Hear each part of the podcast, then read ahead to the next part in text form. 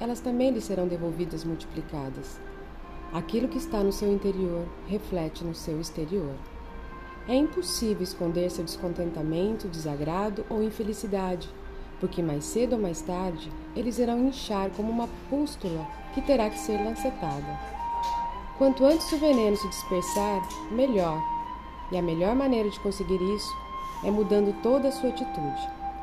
Substitua esses pensamentos venenosos, negativos, críticos, por pensamentos do mais puro amor, harmonia e compreensão.